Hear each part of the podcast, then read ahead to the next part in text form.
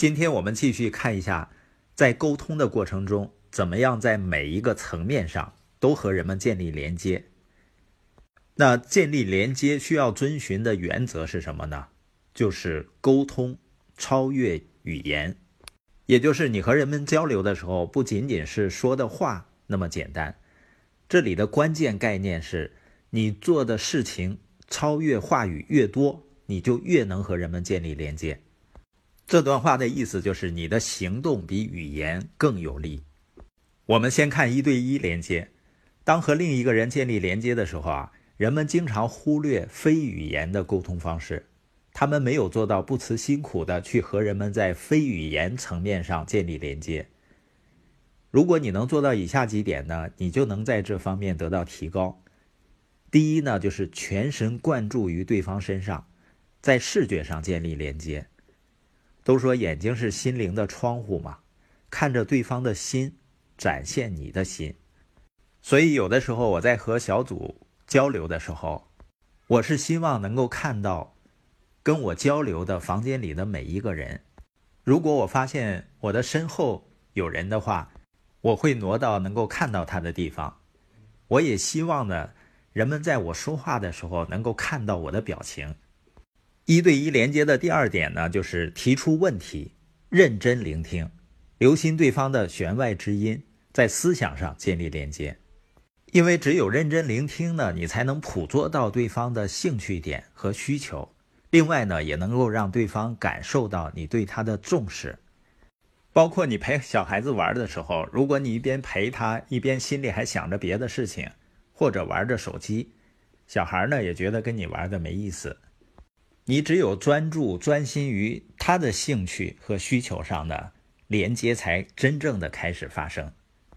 就像每次我在家里下楼的时候呢，我会找小小贝儿，我说亲亲爸爸，哦，他不亲，因为他不感兴趣。但是当我说咱俩玩狗狗游戏，我装大狗，他装小狗，那他非常开心。你发现任何的人际关系，如果我们的关注点只在自己的需求和兴趣上的时候，连接呢很难产生；而当我们把关注点放到对方感兴趣的事情上时，连接就开始发生了。所以呢，需要我们在和人们沟通的时候要认真聆听。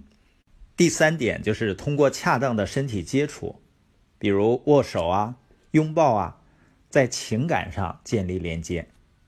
我们再看一下怎么跟小组连接。要想跟小组建立连接呢，你要像教练那样思考和沟通。在小组里，你可以让人们看到要做什么，然后呢，让他们去行动。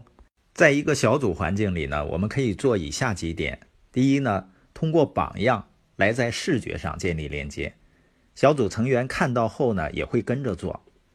我们经常说啊，榜样不是最重要的影响人们的因素。它是唯一的。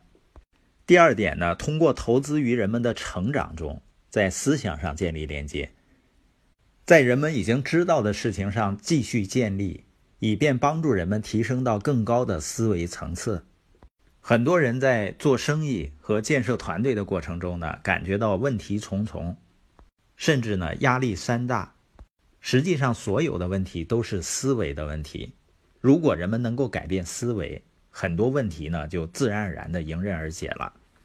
所以，我们朋友圈经常发一些文字，这些文字呢，不是人们理解的那种心灵鸡汤，它是帮助人们学习如何正确思考的。在小组里建立连接的第三点呢，就是尊重小组成员的努力，奖励他们的工作，这样呢，在情感上建立连接。最后呢，我们看一看和听众连接。在三种超越语言沟通的情景中呢，和一群观众讲话是最难的。为什么呢？因为来自台上的几乎所有沟通都是话语，所以呢，需要我们做到以下三点。尤其是在演讲开头，你还是可以迅速提升自己的非语言沟通水平。第一点呢，通过微笑在视觉上建立连接，这会让人们觉得你喜欢和他们沟通。第二点，通过在正确时机的停顿，给人们思考的时间，在思想上建立连接。第三，就是通过面部表情用笑声和眼泪在情感上建立连接。我们今天播音的重点呢，就是怎么样通过超越语言的沟通，在每一个层面上和人们连接。